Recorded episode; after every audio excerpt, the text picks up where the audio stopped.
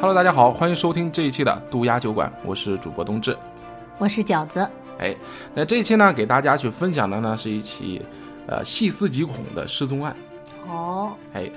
呃，这个失踪案呢是发生在离我们呃不远的地方啊，是我们祖国一个非常繁荣繁华的地方，北首京，哎，首都。 呃，是这样哈，二零零八年在我们首都，大家都知道这是一个被大家铭记的日子，因为二零零八年在北京、呃召开了这个奥林匹克运动会。哦，哎对对对，对吧？北京奥运会。嗯那么这一年呢，同年还发生了一起非常细思极恐的失踪案。哦哎，就在北京周边郊区的一座山上。哦，那这个离奇到哪儿呢？哎，这个且听冬至给你慢慢道来。嗯，呃，在二零零八年九月三十号的上午的五点钟，哎，一位来自于北京五中的地理老师，嗯姓任啊，就是这个武侠小说里面“人我行”那个人，哦，啊，这个任老师，他呢就是非常酷爱户外运动。嗯就在我刚才说的这个九月三十号上午的五点钟，然后他选择了自己独自户外去这个爬山。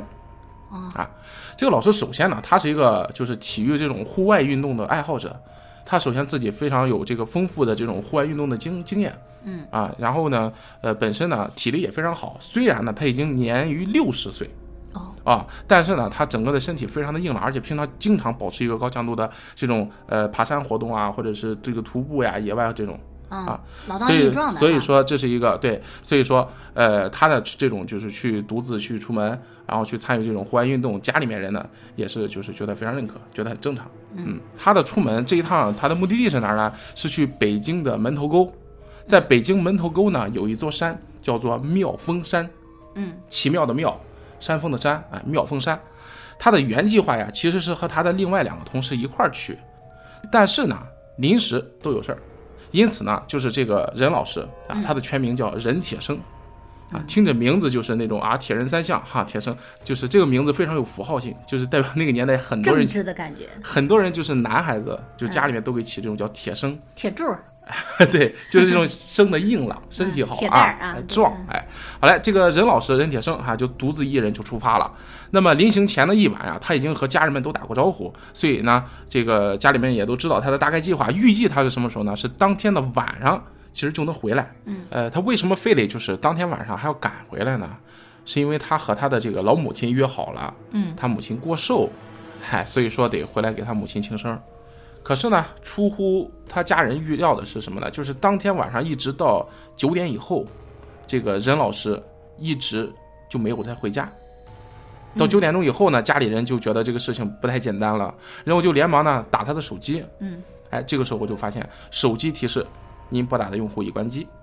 哦，哎，那会不会是手机没电了呢？呃，有这种可能性啊，嗯有这种可能。当然家里也不知道嘛，嗯但是呢，就是多次拨打呢，依然是一个关机的一个状态。嗯然后家里人就开始觉得这有点反常，为什么呢？因为一般情况下，这个任老师他外出啊，一般就是每隔几个小时都会和家里人报个平安，联系一下，这是人家的这么一个生活习惯。嗯嗯嗯，啊，很好啊。然后呢，呃，他也呢预计会在这个呃规定的时间内按时回家，平常都是这样。嗯他给大家预计了，比如说我今天晚上九点回来，一般人也就九点就回来了。嗯啊，就是一个是实际上是一个非常做事儿非常有逻辑、有规划的这么一个人。嗯嗯，呃，然后呢，这个时候家里面就开始觉得笼罩着一个不太祥和啊，就觉得这个这个觉得就不太好的这么一个想法了。嗯，这种状态下，其实家里人还是抱着一种比较侥幸的心理嘛。一般来说，谁也不希望自己家人有什么危险嘛。嗯，然后呢，呃，觉着啊，毕竟呢，这个任老师也是长期的一个登山爱好者嘛，他本身这个经验也非常丰富，哎，应该没啥问题。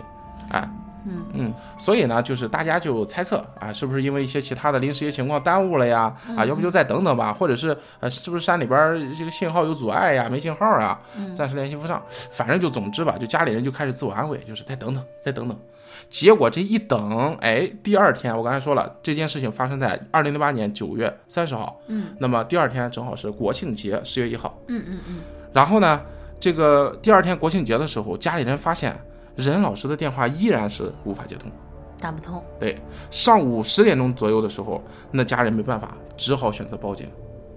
啊，所以呢，同时还这个紧急求助了一些探险爱这个探险爱好者，帮忙找一下。哎，帮忙去求助一下，找一找啊。然后呢，呃，大队这个搜索人员就开始立即前往现场，开始研究路线，开始制定方案，就这样。结果这就是一场马拉松，长达十几天的搜索，大量的人员开始参与到了搜救活动。嗯哎，我想问一下，这个山是很就是很大、特别大的一个吗？我没有去过那边啊，就是问一下，就是 很像泰山啊，各个地方就是很嶙峋，掉哪里找不到呢。是这样，就是我们通常所说的这些山，其实它并不是独立的一座山丘，嗯嗯，而是连绵不断，就是它，比如说在一些山脉的一些呃段落上，实际上它是一些连绵连绵起伏的一些山地。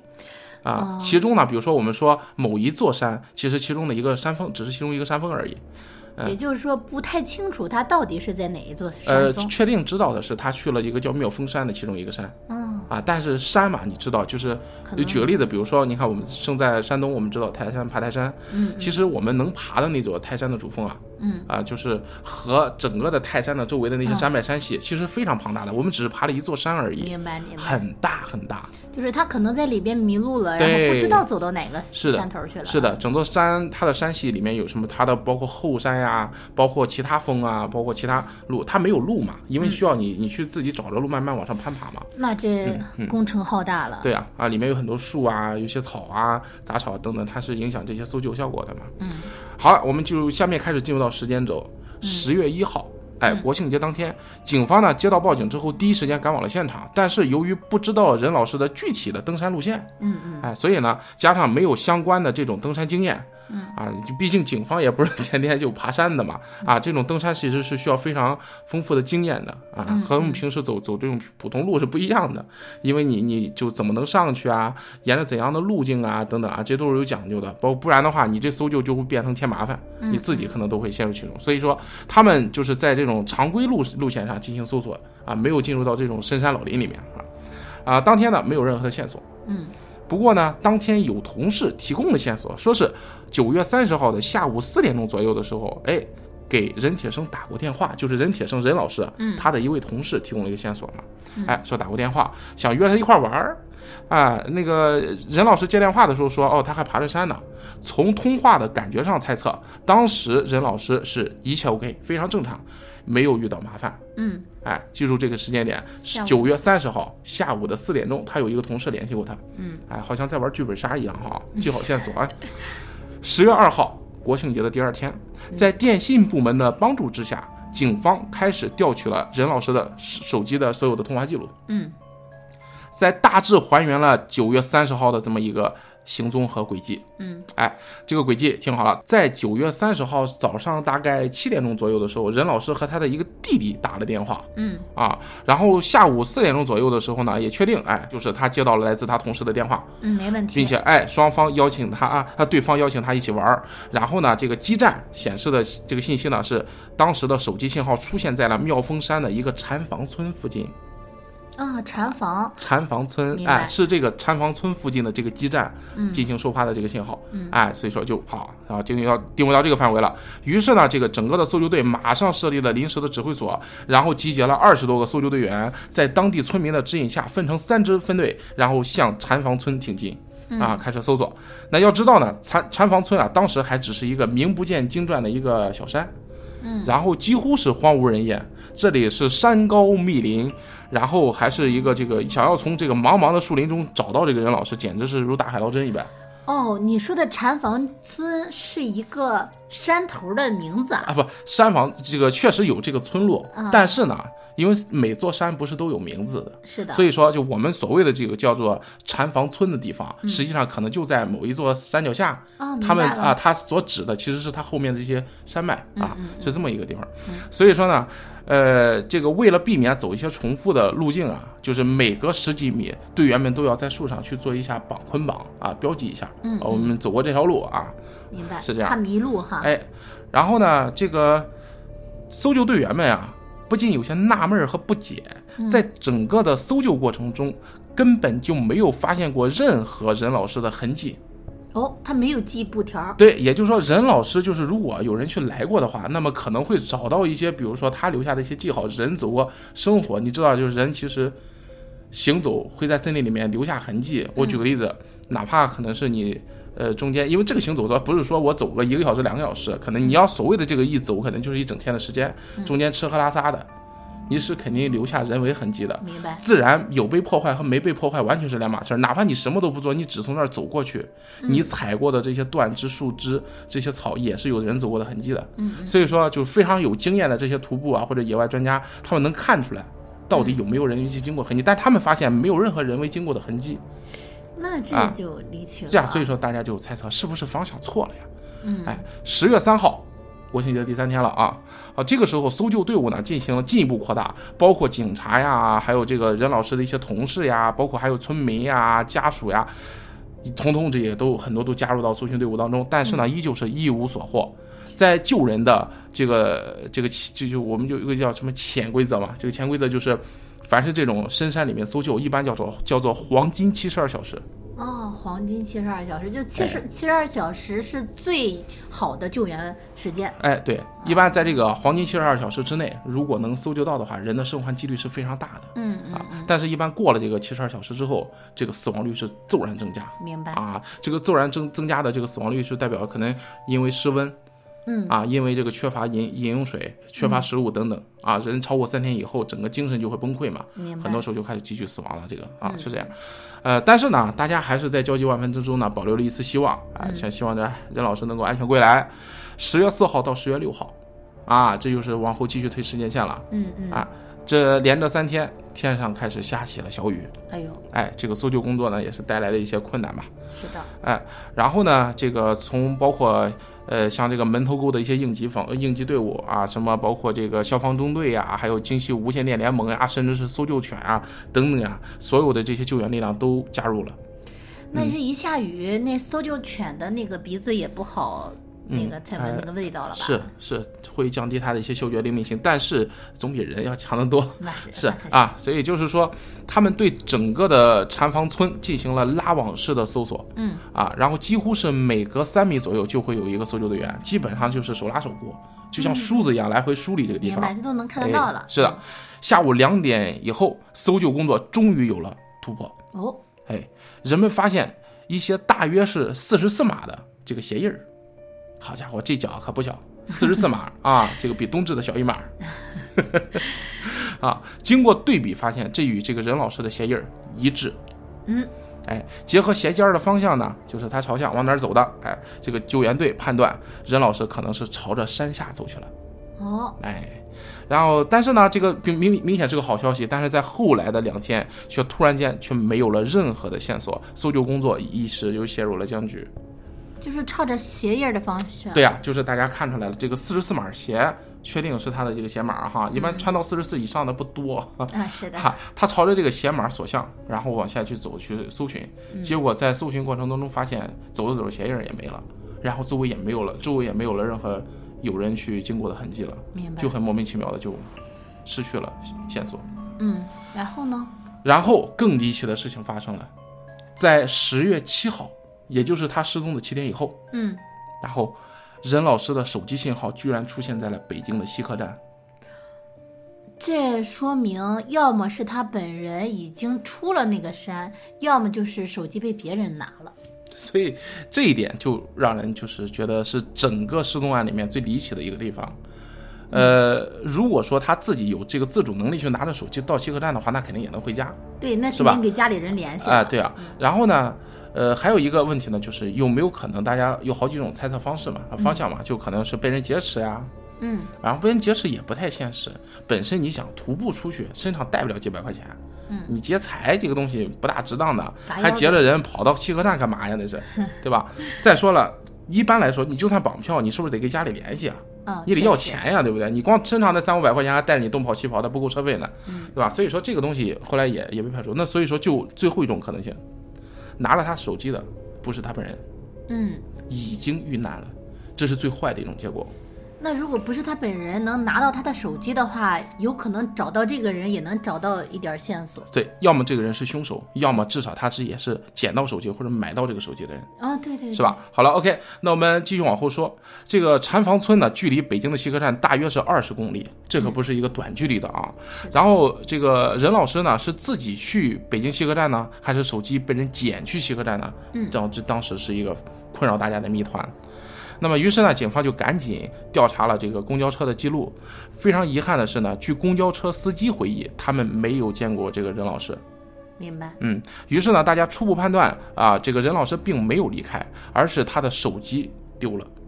嗯，有可能偷了。被人捡。 这个不好说，是被人捡到以后带到了西客站，还是被人偷走捡到，还是还是就是就是遇害之后，嗯，人拿他的财物去变卖，这个东西就不得而知不了。好说对了，啊然后呢，这个事情呢，突然还又出现了这个转机，嗯，嗨，这个山。山穷水尽疑无路，柳暗花明又一村。哎呦，那么有哎，文化那的必须 的，这不是想了几秒钟才想起来这词儿吗？平常词儿也不多。哎，嗯然后这个事情出现转机的地方是什么呢？就是，呃，一个卖核桃的小贩儿说，当时这个任老师还打听问哪里个呃哪里的核桃多，然后他告诉任老师了是铁陀山。哦，想要买核桃，哎你想给家里的人带一些，哎，有可能，哎，很有可能。所以呢，大家就初步判断，可能任老师并没有走远，也并没有离开，他的手机啊，很可能就是丢了嗯，啊，被人捡到之后去变卖。所以说呢，接下来大家就把整个的救援目光全部瞄向了附近的一个叫铁陀山的地方。嗯，啊，任老师问的地儿嘛，说是去铁陀山去采核桃嘛。嗯好，那我们继续来搜寻这个任老师。呃，在这里呢，这个搜寻队呢遇到了当地的一个村民，他回忆说，他在九月三十号的中午，他见到过这个任老师，并且还他给他指过路。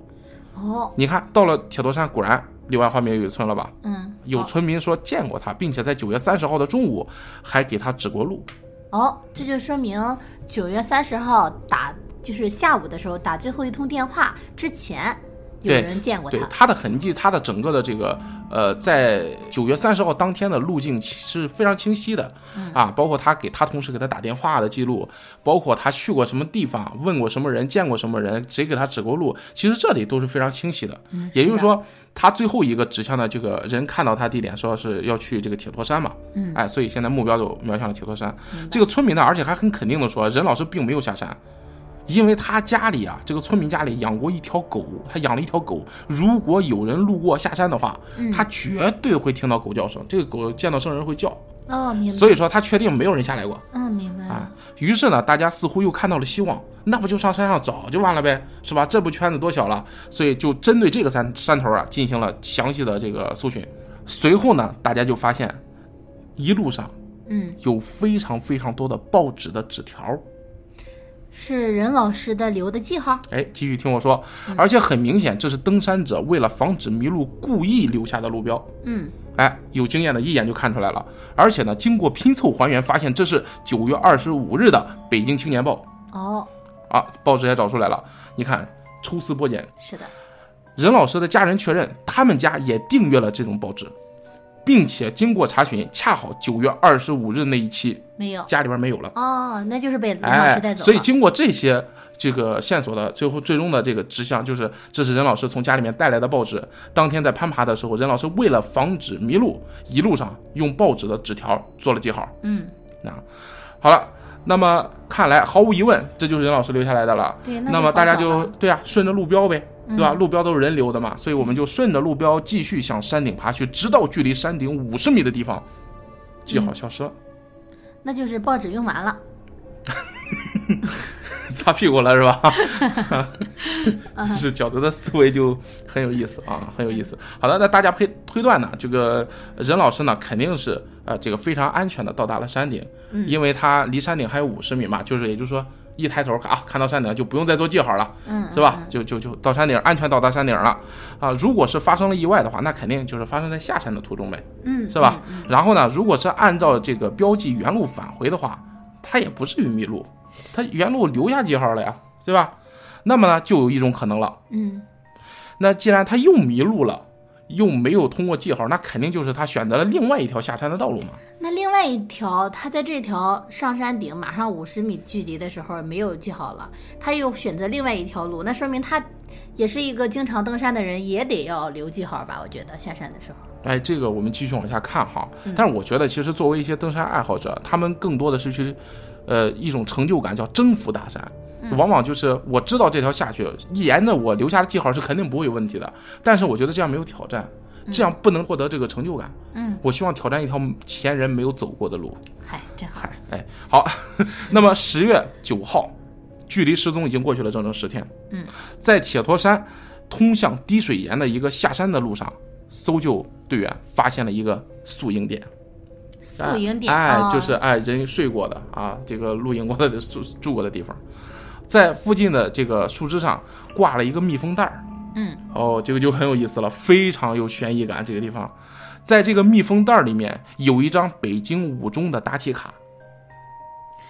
这这不会是一个解谜游 戏吧？不会不会。然后这个答题卡上是写上有笔记，写的有留言啊，哦写的字儿，他是用这张答题卡做的纸，那就啊是写的任老师留下的。哎，上面写道：五中分校退休教师任铁生，九月三十日登上铁陀山，归程中迷路，在此处山上住一夜。十月一日十二点开始顺山梁向东北方向十字道村移动，以备万一留此条，爱给路过的一切人。任铁生，十月一日午十二点。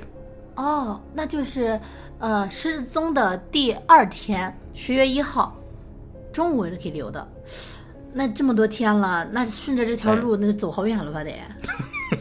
都走到北京了吧？嗯，就这是事儿吧，咱就这样说，就是首先呢，呃，经过家属确认，这个确实是任老师的亲笔的笔记嗯嗯啊。然后呢，从流畅的字里行间，大家预判这个任老师写的很稳定、字迹工整，整个人的这个状态应该不会太差。那时候啊还挺好。对，而呃，可是呢，随后一连串的这个猜想啊，令大家却百思不得其解了。第一，这个文中提到以防万一，这个难道任铁生可能知道会发生一些不测？嗯，啊他迷就是路了嘛？哎，第二个，爱给路过的一切人。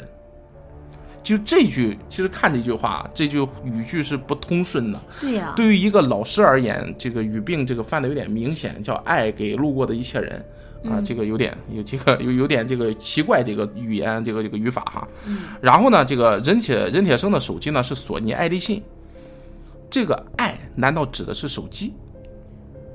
哦，而这个“切”，这个给给一切就路过的一切人的这个“切”字，可能是一个一个拿刀的人。你看这个字的分开，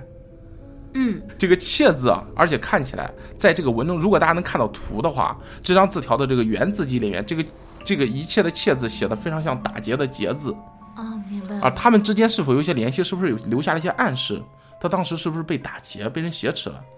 对，按理说他嗯有可能，结合呢，下面这个任老师的手机信号出现在了北京西站这个事儿，嗯大家就联想到，哎，这个是不是任老师被人挟持了？把手机要走了呃，不光是被手机，就是人被挟持去了西客站啊，有可能。啊。落款时间呢，这个有涂改的痕迹，就是这张字条上落款是有这个落款的时间是有修改痕迹的。呃，也有可能当时觉得写错了，也有可能是后期被谁修改了。哎，但是这个东东西呢，也只是猜测，你没有实锤嘛，也没有什么证据。但是没办法，就那么一条纸条儿，现在是最确凿的证据。那任任老师留下的嘛，那就顺着纸条所指的方向，大家开始朝山下开始搜索，竟然在一个断崖处发现了一具白骨。不可能吧？那这才多少天就白骨了？哎呦，你非常聪明，哎，对啊，这个时间点是不符合的，也就是说这具白骨肯定不是任老师的。嗯，那么呢，在接下来几天里，他们又先后发现了一些白骨，然后这个时候就让人看得有点瘆得慌了。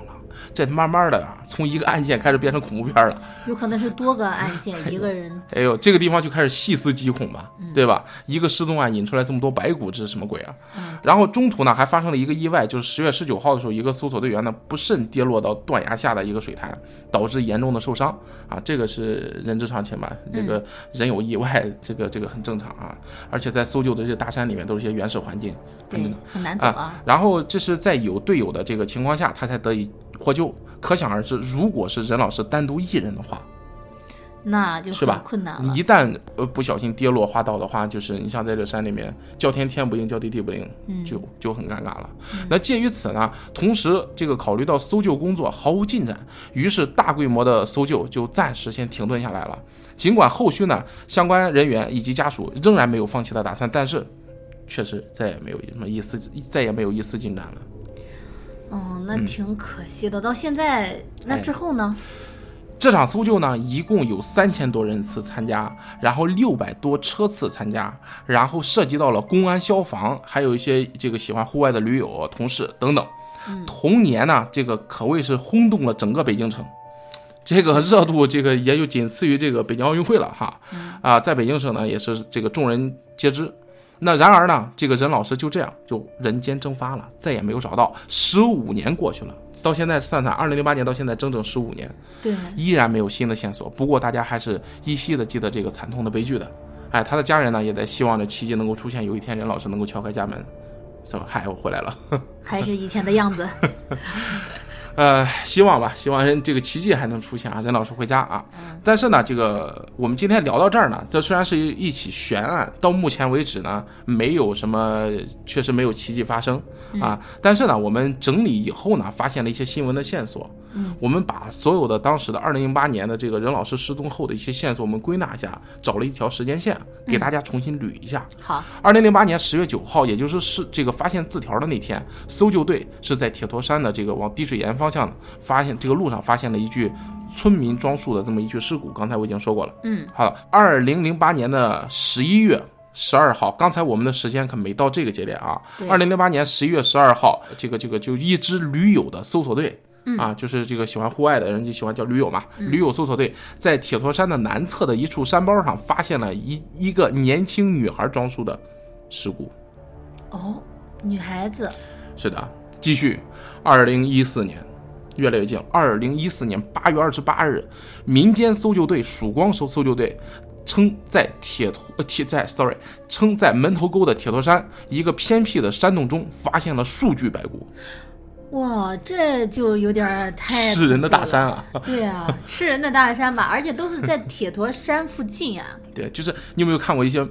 呃，一些这个这个这个电漂亮国的一些恐怖片，呃，这种题材的，比如什么《致命弯道》，呃，还有什么《隔山有眼》是吧？《隔山有耳》忘 了，没有，什么呃，还有什么呃，有个那个探险队去探洞的那个叫啥来着？我忘了，我也忘了。什么什么深渊，什么黑暗，忘了。就总之。各种七七八八的恐怖的那种那种元素，它都融入其中了你别说这个汗毛都起来了，啊！确实是你有空我带你去看一看啊，很好很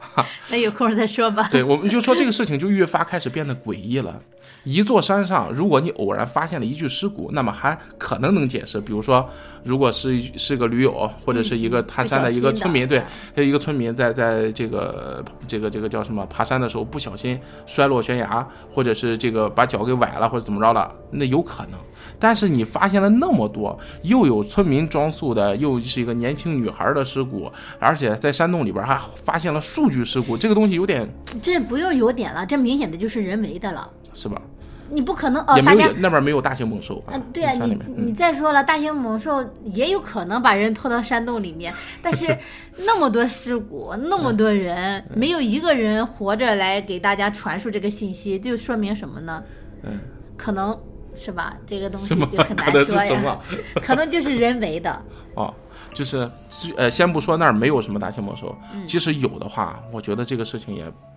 就是什么样的猛兽也比不过人心险恶，嗯，是的，而且人是有智慧的嘛。他让这些信息出不去的时候，他自然有他的道理。嗯他知道，如果这次你是两个人来，我想搞定的话，我一定要把两个人都给干掉。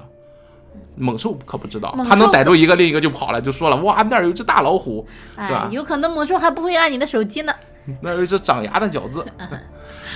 沿着小路呢，向村子西北方向走了过去呢，翻过一道山梁之后，山上没有了路，野草长了有一人多高，在山腰处，一个直径约两米的不规则的洞口出现。山洞周围呢，还有四五平方四五平方米的这么一个平台，远远望去就如同一口深井。通过手电的微光，搜救队员勉强可以看到三处散落的白骨，这就是当时人家那个搜救队发现数据白骨的这么一个过程嘛。那这不得立案了？对，有的白骨呢有手掌大小，大部分已经成为了碎片。搜救队员呢，这个初步判定为人骨。听当地的村民讲，这座树树井曾经有人发现过人体的骨骼。一些老人讲过，在抗战时期，一些日本兵枪杀了中国人之后，将人的尸骸扔到里面。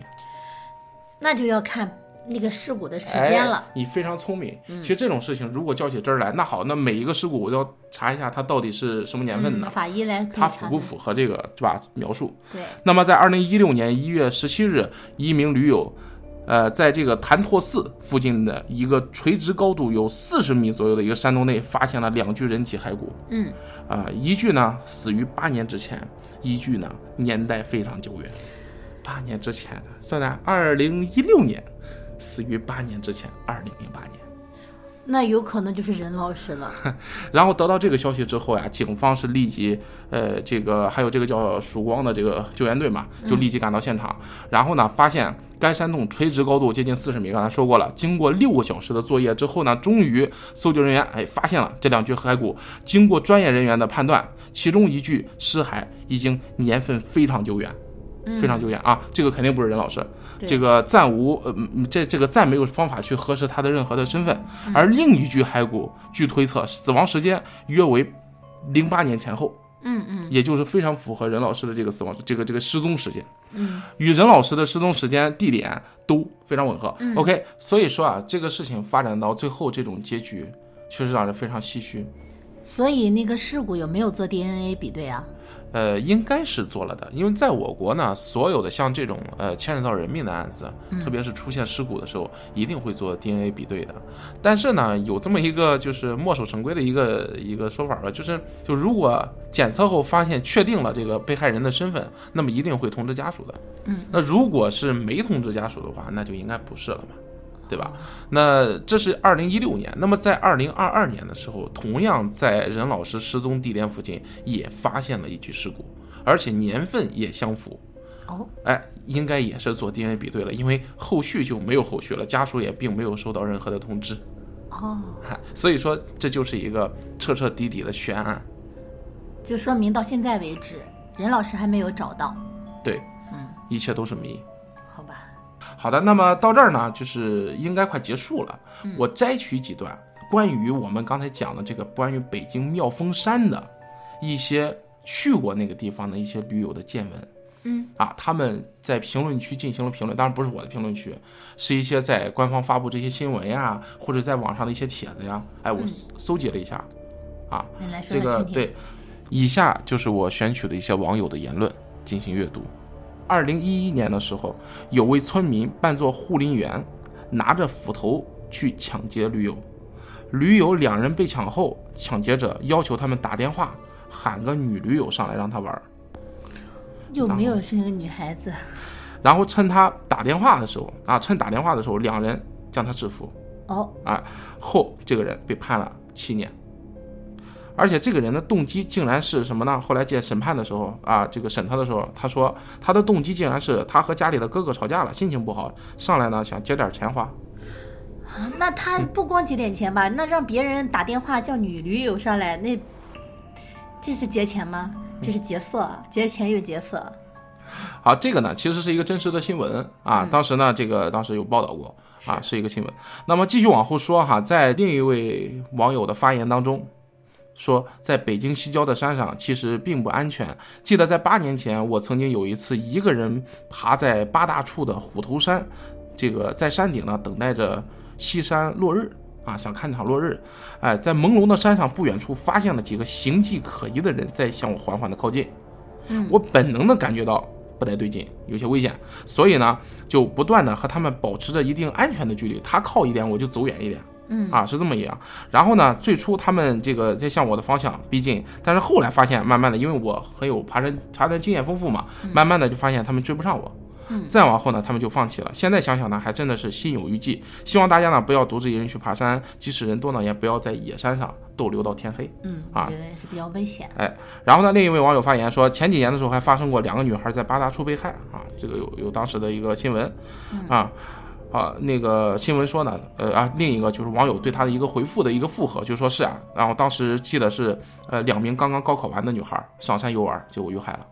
啊哦，那啊那个地方还挺不安全的。哎，那另一位网友的回复呢，就更加离奇了。嗯，哎，他所经历的这个位置正好就是在铁头山。哦，哎，他说他去铁头山呢，在经过一个白房子的时候进去问路，被里面隐藏的狗那这个隐藏的狗是有没有可能是之前一个村民说他的狗，如果说那你个都连任上老师。 了， 都连上了是吧？对，是任老师往上，然后走，他没有下来，是 那家的狗吗？ 啊、但是呢，就是即使是他呢，你也不会怎么样，他也没做什么事。在这个人的这个里面，他他说他经历了什么呢？就是这个狗把他给咬了出来，嗯然后呢，出来一个人，他问人家路嘛，那个人故意把路指向了探望路，然后呢，呃，还吓唬他说让他的狗把他给吃了，然后他觉得很就很害怕，然后就是说最后劝大家最好一个人不要往那边走啊，然后好像不是很友善啊。不是很友善，故意把路指不对是吗？哎，对，故意把路指不对。他问的人家方向就是不是这个他人指的方向嘛。嗯然后还有就是他怀疑啊，当然这个是他的个人啊想嗯法，他怀疑是呃这帮人是把这个叫救援塔给放倒了。也就所谓的这个就是紧急的这个信号的这个联络塔，嗯就导致就是在附近人就是信号是发不出去，嗯，明白。这个被打劫的时候也没法报警，但是他没有抓住这个人，然后而是说都是怀疑嘛，没有什么吓实唬他锤，也对没有对什么对证据，所以就是即使这个人你知道他吓唬人了，那怎么吓唬人是什么罪他啊？下对吧？后人故意，我估计有可能给你报信儿了，你别往那边走，那边有坏蛋。 然后呢，这个接下来一个网友的回复是这样的：是我二零一三年的时候，年初一个人在山顶也遇到了一个手持斧头的人，哦我以为是护林员，一开始也没太在意。接着他向我靠近的时候，我看到他目露凶光，直直的盯着我，我立刻警觉，围着一棵灌木和他周旋，保持了一定距离。期间他一直问我：“你几个人爬山呀、后边还有人上来吗？”啊，一直问我这种问题。我说后边还有一个人马上上来了，他再三的问我，向我确定后面是否有人。我骗他说有，确实有，马上上来了。哎，然后他才这个快速的离开了。那之前呢，也在同一个地方，叫九龙山的山顶附近，确实有一个白房子瞭望塔。嗯，哎，然后我经过那里的时候，已经走过几十米，身后的白房子里，就是他已经经过了几十米，突然身后啊有这个白房子里开门了，有人喊我说：“来进来歇一歇。”哎，咱也不知道在他什么状态，是吧这？干我嘛呢我我这画面怎么是一个拿着手绢靠在门框上来呀、歇一歇啊？哪里瞭望塔的 吗？可能交给这样的人。好了，然后呢，这个啊、呃他谢绝了啊。谢绝之后呢，虽然觉得很蹊跷，但是也很反常，有种黑店的感觉啊。嗯然后呢，这个呃虽然没有发生什么事儿，但是想想还觉得有点后怕。爬野山呀，确实是有危险的，无论是单独还是多人，这个尽量要保持和陌生人啊一定的距离。啊嗯，肯定的。然后随身呢，如果有必要的话，带一些防身的护具啊，就这样。呃，这件事呢，其实已经画了一个句号，十五年过去了，句号不在，但是呢，问号一直在。明就是白大家很好奇这些事情到底是发生了什么，任老师经历了什么，但是呢，这个事情可能最终也不会有什么答案了。嗯，我估计任老师的家人应该会得到一些信息，如果他们没有得到信息，会继续查下去吧。唉这个不好说，就是多了我们也不敢乱猜测。是的，总之呢，留给我们的是一桩悬案。嗯，对的。哎，通过这件事情呢，饺子明白了什么道理。哎呀，还是要注意自己的安全，没事儿别往山上跑，嗯 还是在人多的地方，人多地方都不保证安全，你别说人少的地儿了。其实相对来说，我们国家的治安情况是很好的嗯，，是的，啊，但是呢，一些确实是呃荒山野岭里面，嗯这本身呢就是一些人迹罕至之处，嗯就是一些不适合你去生活的地、生存或者是去玩的地方。是的，大家想玩呢，还是尽量去选择一些开发过的一些景区。对，就近一些啊的。，如果你是一个野这个徒步或者是这个野外的这个户外的爱好者，多找那几个人，对，那也要尽量去结伴而行。是的。好了，那么我们这期的节目就先到这儿了。我是冬至，我是饺子，啊，我们下期再见。再见。